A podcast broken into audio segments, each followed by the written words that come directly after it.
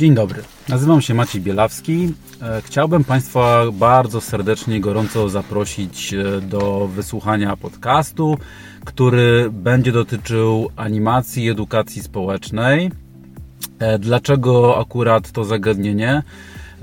Jako osoba, która wspiera różnego rodzaju grupy i społeczności lokalne od kilkunastu lat, bardzo często wchodzę w tą rolę animatora i edukatora społecznego.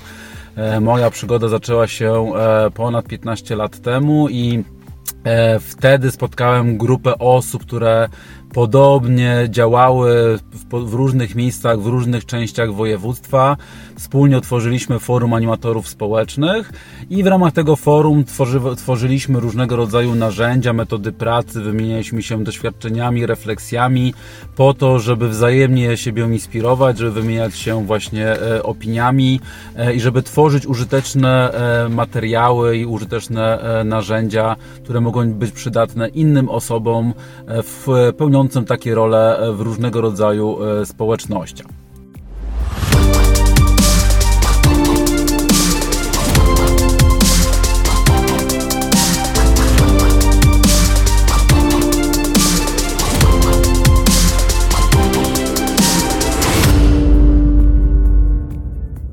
Chciałbym e, Państwu opowiedzieć o tym, w jaki sposób e, praktykuję e, pracę z grupami, społecznościami, od czego ta praca się zaczyna, jakie są poszczególne etapy, czym się kończy, co na poszczególnych etapach jest ważne, to co mi się sprawdza w mojej pracy, czego warto się wystrzegać, więc będzie to po prostu swojego rodzaju taka refleksyjna praktyka tego, co spotkało mnie na przełomie, na przełomie lat i chciałbym, żeby ten, ten e, podcast był swego rodzaju taką mapą drogową e, dla osób, które e, w roli animatora czy edukatora społecznego występują. Chciałbym zacząć tą moją wypowiedź od tego, żeby podzielić się państw, z Państwem z tym, w jaki sposób ja definiuję tą pracę animatora i edukatora społecznego. Dla mnie jest to osoba, która jest jest pewnego rodzaju inspiracją, jest e, takim katalizatorem zmiany, która ma się e, wydarzyć, która ma za zadanie e, mobilizować, angażować osoby, grupy, społeczności, z którymi pracuje, ale też to, co jest bardzo ważne, powinna wchodzić w rolę edukatora osób dorosłych, tworzyć sytuacje edukacyjne, tworzyć przestrzeń do edukacji poprzez różnego rodzaju spotkania, warsztaty, wizyty studyjne, E, spotkania z inspirującymi osobami e, i też poprzez uczenie się przez doświadczenie pokazywać danej grupie, danej społeczności, e, w jaki sposób pewne procesy zachodzą, uczyć ich różnego rodzaju kompetencji, po to, żeby ta społeczność stawała się coraz bardziej samodzielna, coraz bardziej zaradna i żeby te wsparcie animatora było jak najmniej potrzebne w dalszej, w dalszej części. E, w pracy animacyjnej e,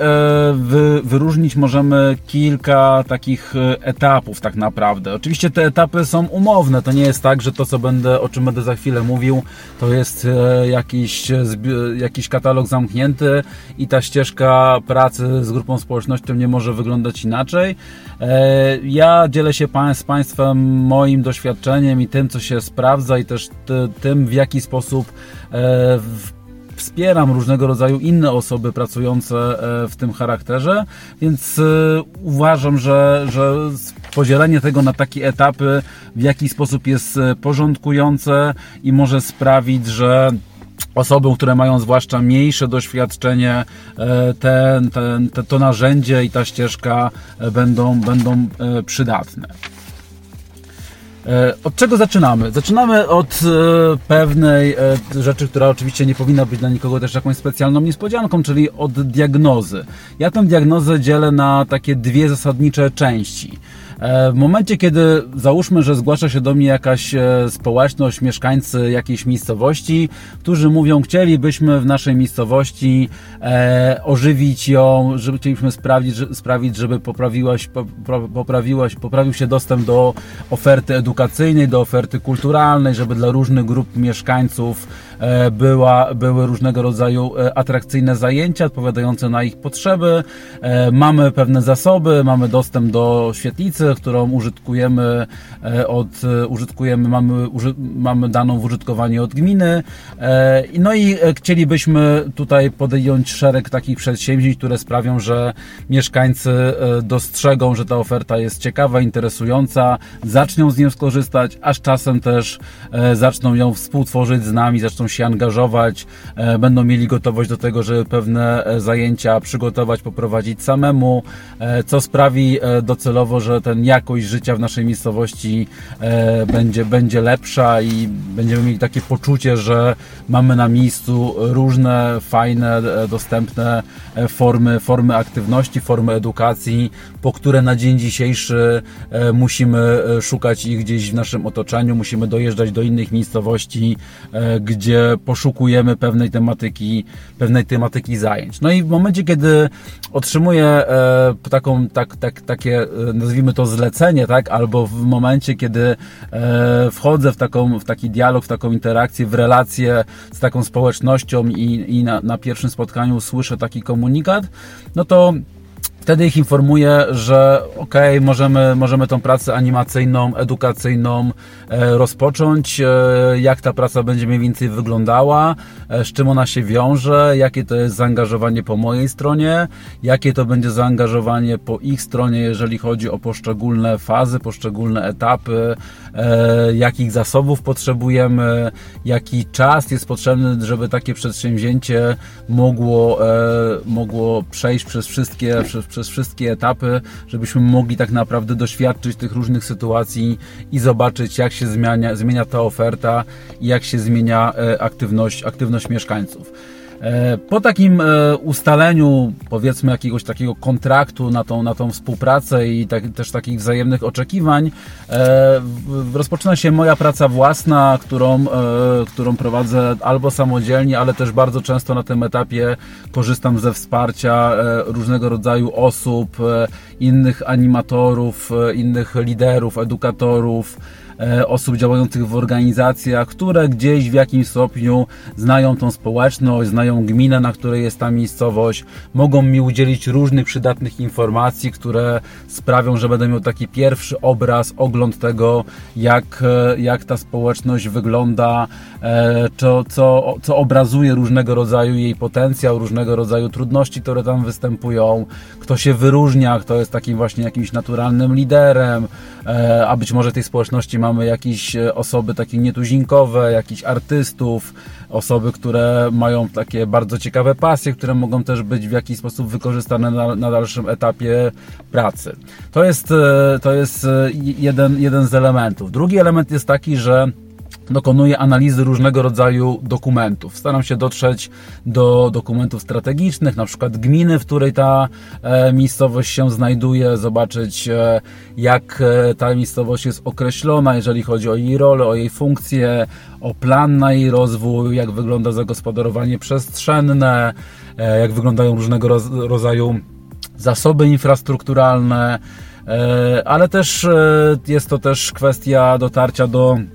takich dokumentów jak na przykład strategia rozwiązywania problemów społecznych, gdzie z kolei ta miejscowość może być pokazana w kontekście różnego rodzaju trudności, problemów tam występujących, takich jak kwestia e, bezrobocia, niskiej aktywności, różnego rodzaju uzależnień, e, bierności itd., tak itd., tak czy też na przykład odsetku osób starszych, które tam mieszkają, e, bo ta kwestia struktury demograficznej też jest bardzo ważna w kontekście przyszłej oferty, którą będziemy wspólnie tworzyć dla, dla mieszkańców tej miejscowości miejscowości. To jest tak, że te, te dane właśnie, e, te, te, informacje zebrane w trzecim kroku można jeszcze pogłębić o choćby analizę różnego rodzaju e, raportów, badań, statystyk, bo to też bardzo często właśnie obrazuje e, choćby to, ile osób w tej miejscowości to osoby bezrobotne, ile osób to osoby, które na przykład wychowują dzieci. To nam będzie dawało dużo wiedzy na temat tego, w jakich godzinach mieszkańcy są dyspozycyjni, w jakich godzinach mogą być otwarci otwarci na różnego rodzaju ofertę, którą im zaproponujemy e, i tak dalej. Więc e, reasumując, ta pierwsza faza jest pracą e, własną animatora, edukatora społecznego. Odbywa się ona tak naprawdę w miejscu, w miejscu jego, jego pracy i może, znaczy polega przede wszystkim na tym, żeby zebrać jak najwięcej informacji o tej społeczności, o jej mieszkańcach, o jej potencjale, o jej problemach, ale bez wchodzenia jeszcze w bezpośredni kontakt z osobami z tej społeczności. Opieramy się na, na, na dokumentach, na danych zastanych, na rozmowach z innymi osobami, e, które być może znają tą społeczność, znają jej przedstawicieli, mogą nam coś ciekawego powiedzieć, ale nie wchodzimy tutaj jeszcze właśnie w tą fazę polegającą na e, bezpośrednim dialogu i konsultacjach z mieszkańcami. W momencie, kiedy e, mamy ten e, etap e, za sobą, możemy przejść do, do diagnozy pogłębionej. Diagnoza pogłębiona to już jest jak najbardziej diagnoza robiona w tej społeczności i z daną społecznością, więc udajemy się już do miejsca, w którym pracujemy, w którym chcemy tą zmianę wprowadzić, w którym wspieramy mieszkańców, żeby rozwiązać różnego rodzaju problemy albo zrealizować pomysły, na których im zależy i wtedy z wykorzystaniem różnego rodzaju narzędzi, takich jak e, na przykład ankiety, jak rozmowy indywidualne, jak rozmowy grupowe, jak spacery badawcze, jak obserwacja, no tu moglibyśmy wymienić szereg bardzo różnego rodzaju narzędzi. E, zbieramy sobie różne informacje na temat, na temat e, tej, gru, tej, tej grupy, na temat tej społeczności. Bardzo zachęcam do tego, żeby tych narzędzi używać e, co najmniej kilka, żeby je również dobierać do charakteru e, grupy, od której chcemy coś się dowiedzieć. Inne narzędzia sprawdzą nam się w rozmowach e, z młodzieżą, Tutaj myślę, że takie mniej formalne sposoby, kiedy y, identyfikujemy miejsce, gdzie ta młodzież się spotyka, gdzie możemy y, z nimi nawiązać kontakt, bardzo jakoś swobodnie zapytać o to, jak im się tutaj mieszka, czego im brakuje, jakie mają pomysły, e, jakiej przestrzeni im brakuje do tego, żeby te pomysły zrealizować, poprzez takie właśnie bardziej formalne, gdzie, gdzie na przykład wśród danej grupy możemy zrobić czy jakieś badania ankietowe, czy zrobić z nimi jakiś pogłębiony wywiad grupowy i sobie porozmawiać o różnego rodzaju wątkach, pewne informacje zobaczyć w różnym świetle, posłuchać, wyciągnąć z tego różnego rodzaju wnioski. Na pewno kwestia obserwacji e, jest tutaj z mojego doświadczenia e, niezwykle ważna, bo tak naprawdę pojawiając się w tej miejscowości, w tej społeczności e, kilkukrotnie i widząc tak naprawdę jak ta, ta społeczność działa, gdzie się odbywają na przykład różnego rodzaju spotkania, skąd się dowiaduje na temat tego, co się w jakiejś, co się ma w miejscowości wydarzyć, albo jest jakieś spotkanie, albo jakaś uroczystość, czyli te identyfikujemy kanały informacji, widzimy, że ludzie gromadzą się na przykład pod budynkiem e, parafii, świetlicy wiejskiej, e, pod szkołą i tam na przykład e, trwają różnego rodzaju rozmowy, także możemy sobie w ten sposób tą miejscowość trochę zmapować, zobaczyć gdzie, w jakim miejscu właśnie są różnego rodzaju, czy to aktywności, czy, czy jakieś kanały komunikacji, czy jakieś zasoby w postaci na przykład placu zabaw, świetlicy, szkoły, nawet nawet zachęcam do tego, żeby sobie w jakiś sposób pozyskać mapkę takiej miejscowości i też w różny graficzny sposób ujmować e, napotkane tam e, miejsca e, czy jakieś sytuacje, żeby ten materiał dawał nam obraz, żeby też tą, tą wiedzę i te informacje zapisywać i żeby one nam po prostu służyły też do późniejszej pracy, a też oczywiście to jest Diagnoza powinna być materiałem żywym nie powinniśmy poprzestać tylko i wyłącznie na tym pierwszym obrazie. Powinniśmy ten obraz później pogłębiać, powinniśmy do niego wracać po kilku miesiącach pracy, bo pewne że sytuacje mogły się zmienić, pewne rzeczy mogły ulec e, przewartościowaniu, więc ta diagnoza jak najbardziej powinna być e, elementem, e, elementem ciągłej, późniejszej aktualizacji. No i tą fazę e, kończymy tak naprawdę e, obrazem społeczności, który nam e, identyfikuje, jakiego rodzaju są potrzeby, jakiego rodzaju są problemy, jakie są zasoby w tej społeczności i czego w pierwszej kolejności potrzebują mieszkańcy. Wtedy powinniśmy już w, w, sposób formalny zaplanować sobie działania, tą zmianę, którą chcemy wprowadzić. Tak? To jest jakiś element planowania. Oczywiście nie mówimy tu o jakimś pełnym planowaniu strategicznym, o tworzeniu właśnie jakiegoś bardzo rozbudowanego dokumentu. Bardziej zachęcam Państwa do tego, żeby poprzez różnego rodzaju formy spotkań, rozmów, interakcji z mieszkańcami dyskutować na temat tego, co chcieliby zrobić zrobić, co chcieliby zmienić, jakiego rodzaju zajęcia, wydarzenia w ich miejscowości powinny mieć miejsce. E, dobrym też praktyką jest to, żeby e,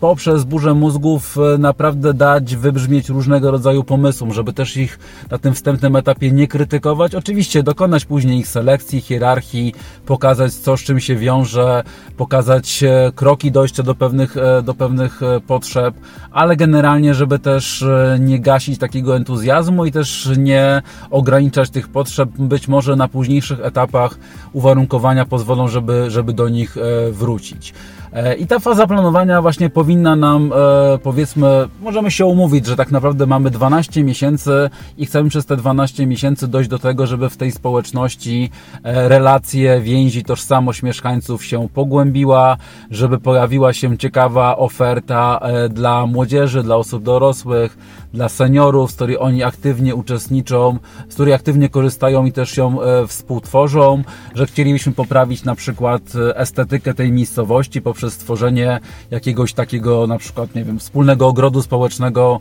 bo jest taka potrzeba, że brakuje takich miejsc zielonych, gdzie mieszkańcy mogliby się spotkać i, to, i, ta, i ta przestrzeń byłaby przyjazna. Tu oczywiście e, ten katalog może być e, bardzo, bardzo zróżnicowany. E, na tym etapie planowania już powinniśmy też wprowadzać pewne elementy edukacyjne, zresztą one się już pojawiają od tej fazy e, e, diagnozy, o czym nie, nie, nie powiedziałem, że bardzo zachęcam do tego, żeby animatorzy i edukatorzy społeczni wchodzili w rolę tego edukatora, żeby tworzyli sytuacje edukacyjne i żeby w momencie, kiedy przeprowadzają jakieś elementy diagnozy, na przykład też osobom chętnym, gotowym przedstawiali na temat tego, jak ta metoda działa, jak pracować z tym narzędziem, żeby dać im jakieś niewielkie role, zadania, i bo tak naprawdę robiąc coś najwięcej się uczymy poprzez doświadczanie i żeby ta wiedza od razu zostawała w tej społeczności i żeby oni mogli później po jakimś zakończeniu pracy animatora być w tym zakresie samodzielni. Na tym etapie planowania z kolei bardzo e, fajnie z mojego doświadczenia sprawdzają się różnego rodzaju prezentacje dobrych praktyk, a jak są takie możliwości, to, to też różnego rodzaju wizyty studyjne, kiedy pojedziemy do jakiejś sąsiedniej e, społeczności albo do jakiejś społeczności dalej E, e, dalej zlokalizowanej, ale która ma jakieś rozwiązanie, ciekawą, ciekawe działanie, które dla nas jest również bliskie. I wtedy zobaczenie na miejscu, porozmawianie, to naprawdę bardzo obrazuje, jak to wygląda w rzeczywistości jakie trudności były e, w, zrealizowaniu tego pomysłu, o czym należy pamiętać. Ta wiedza, ta wiedza jest bezcenna. Także tutaj te, te elementy, zwłaszcza na etapie planowania, warto wprowadzić. Kolejna faza e, czwarta to jest faza tak naprawdę związana e, z bezpośrednim działaniem. Tak? W tej fazie to e, w oparciu o te zdiagnozowane wcześniej e, problemy, potrzeby i już określone pomysły na działania, wybieramy sobie to, co w pierwszej kolejności e, chcemy zrobić na początku tej naszej pracy, czyli możemy sobie wybrać dwa, trzy różnego rodzaju wydarzenia, aktywności, jakieś zajęcia, które, na które jest zapotrzebowanie i po prostu starać się je zrealizować. Oczywiście w zależności od posiadanych możliwości, zasobów, jeżeli to działanie odbywa się tylko tylko i w oparciu o aktywność e, i wolontariat mieszkańców, to w tym pierwszym kroku zachęcam do tego, żeby to były działania, które nie są mocno rozbudowane, które nie są kosztochłonne, żeby pokazać w ogóle, dać jakiś impuls, że coś się dzieje, żeby mieszkańcy dostrzegli, że ta oferta się e, poszerzyła, że coś w naszej miejscowości dzieje się ciekawego i żeby e, tak naprawdę zacząć już e, tą postawę korzystania z tej, z tych nowej oferty w jakiś sposób tutaj wzmacniać i żeby to była taka uświadomiona potrzeba e, dalszych działań. Oczywiście zachęcam do tego, żeby szukać już na tym etapie jakichś możliwości finansowych, tak? Jakiś niewielki projekt, jakiś e, grantodawca, grantodawca lokalny, jakieś nawet 2-3 tysiące złotych z jakiegoś prostego programu grantowego, być może inne instrumenty, takie jak fundraising, jakieś zbiórki publiczne. Także tutaj mogą być różne elementy do tych, projekt, do tych potrzeb pomysłów bardziej zaawansowanych, bardziej kosztochłonnych. Oczywiście na tym etapie już trzeba podejść w taki sposób, że nie zrobimy tego teraz, ale poszukajmy jakiegoś źródła finansowania, gdzie możemy przygotować e, projekt, a następnie złożyć wniosek o dofinansowanie, który nam pozwoli otrzymać e, jakąś dotację na ten cel. Także to jest ta faza związana z działaniem. E, no i e, kolejnym etapem jest e, faza ewaluacji. Oczywiście faza ewaluacji obligatoryjnie powinna zafunkcjonować na etapie zrealizowania kilku działań, czyli jeżeli mieliśmy ten horyzont czasowy 12 miesięcy naszej pracy na rzecz ożywienia tej społeczności, no to pod koniec tego okresu powinniśmy też korzystając z różnych narzędzi, dosyć zbliżonych do tego, co miało miejsce także w tej fazie diagnozy, zobaczyć sobie, jak ta społeczność się zmieniła, jaki jest jej obecny obraz, co się poprawiło, co nadal wymaga wzmocnienia, na ile już się pogłębiła i wzmocniła aktywność mieszkańców, na ile oni e, chętnie uczestniczą w tych e, zajęciach, które oferujemy e, i na ile są gotowi do wzięcia odpowiedzialności odpowiedzialności za dalszy rozwój tych działań. E, natomiast faza ewaluacji, no oczywiście powinna tak naprawdę być e, fazą ciągłą, bo jeżeli robimy jakieś wydarzenie, jakieś, jakieś zajęcia, to ten obraz i wiadomości, które są tu i teraz są najbardziej cenne i najbardziej pamiętamy, więc warto przy każdej okazji tak naprawdę sobie od razu gromadzić wiedzę, informacje, refleksję na temat tego, co nam się udało, co nam się nie udało, co wymaga poprawy w przyszłości, żeby później tą wiedzę wykorzystywać do planowania kolejnych działań. Jeżeli e, ten nasz kontrakt na te przysłowiowe 12 miesięcy na ożywienie tej społeczności e, dobiega końca, tak? Udało się go zrealizować w części, e, w pełni. Tutaj oczywiście mogą być różne e, aspekty i powiedzmy, że ten animator, edukator taki zewnętrzny, który wspiera tą społeczność z powodów e, czy to zawodowych, czy jakichś innych, musi tą społeczność już ją opuścić. To bardzo ważna jest tutaj jeszcze taka faza ostatnia, e, którą tutaj też bardzo mocno podkreślamy. To jest kwestia wychodzenia ze środowiska, żeby nie było tak, że ta osoba wspierająca tą społeczność nagle po jakimś działaniu po prostu urywa się z nią kontakt, ona przez przestaje już e, współpracować z tą społecznością e, i nie wiadomo dlaczego. Powinno tak naprawdę być ten moment e, nazwany, powinno się odbyć spotkanie, rozmowa mówiąca słuchajcie, moja rola na tym etapie się kończy, w tym i w tym względzie jesteście już gotowi, żeby to kontynuować, w tym i w tym względzie musicie nadal się doskonalić, edukować, pogłębiać swoją wiedzę, w tym i w tym zakresie mogę Wam nadal pomagać, natomiast teraz będę koncentrował się na pracy z inną społecznością, po to, żeby to dla mieszkańców tej miejscowości, e, dla tej grupy było jasne tak naprawdę, jak będzie wyglądała dalsza relacja pomiędzy nimi a animatorem, e, edukatorem społecznym. E, oczywiście to nie jest tak, że, że, ta, że w wyniku tej ewaluacji i też dostępnych możliwości ta praca nie może być kontynuowana i często ona jest kontynuowana, no bo ten okres choćby przysłowiowych 12 miesięcy bardzo często jest niewystarczający, żeby te zmiany w społeczności, e, które zostały wcześniej zidentyfikowane, udało się wprowadzić. Ale ważne jest to, żeby, żeby ta refleksja na temat e, tego etapu, na który się umówiliśmy e, i wniosków z tego płynących, żeby ona wybrzmiała, żeby ta kwestia dalszego wsparcia została określona i żeby społeczność też mogła zaobserwować, że na jakiejś osi rozwoju e, aktywności, e, samowystarczalności tej społeczności jest o ten 1-2 stopnie wyżej, jest bardzo, bardziej samodzielna, zaradna, solidarna, jest w stanie pewne działania w dalszym etapie już kontynuować samodzielnie, a do dalszych, do niektórych z nich dalej będzie potrzebowała wsparcia.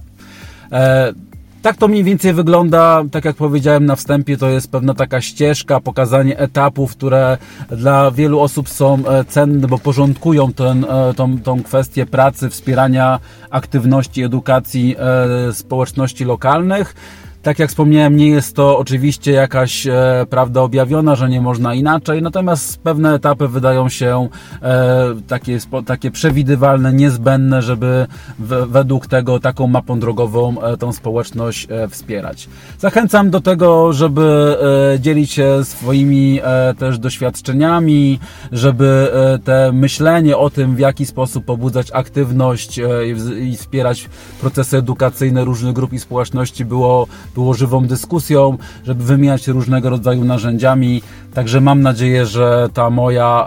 moja refleksja, re, refleksja, praktyka z kilkunastoletnim doświadczeniem też dla części z Państwa będzie e, ciekawa, inspirująca i e, też możliwa do wykorzystania. Bardzo dziękuję, pozdrawiam.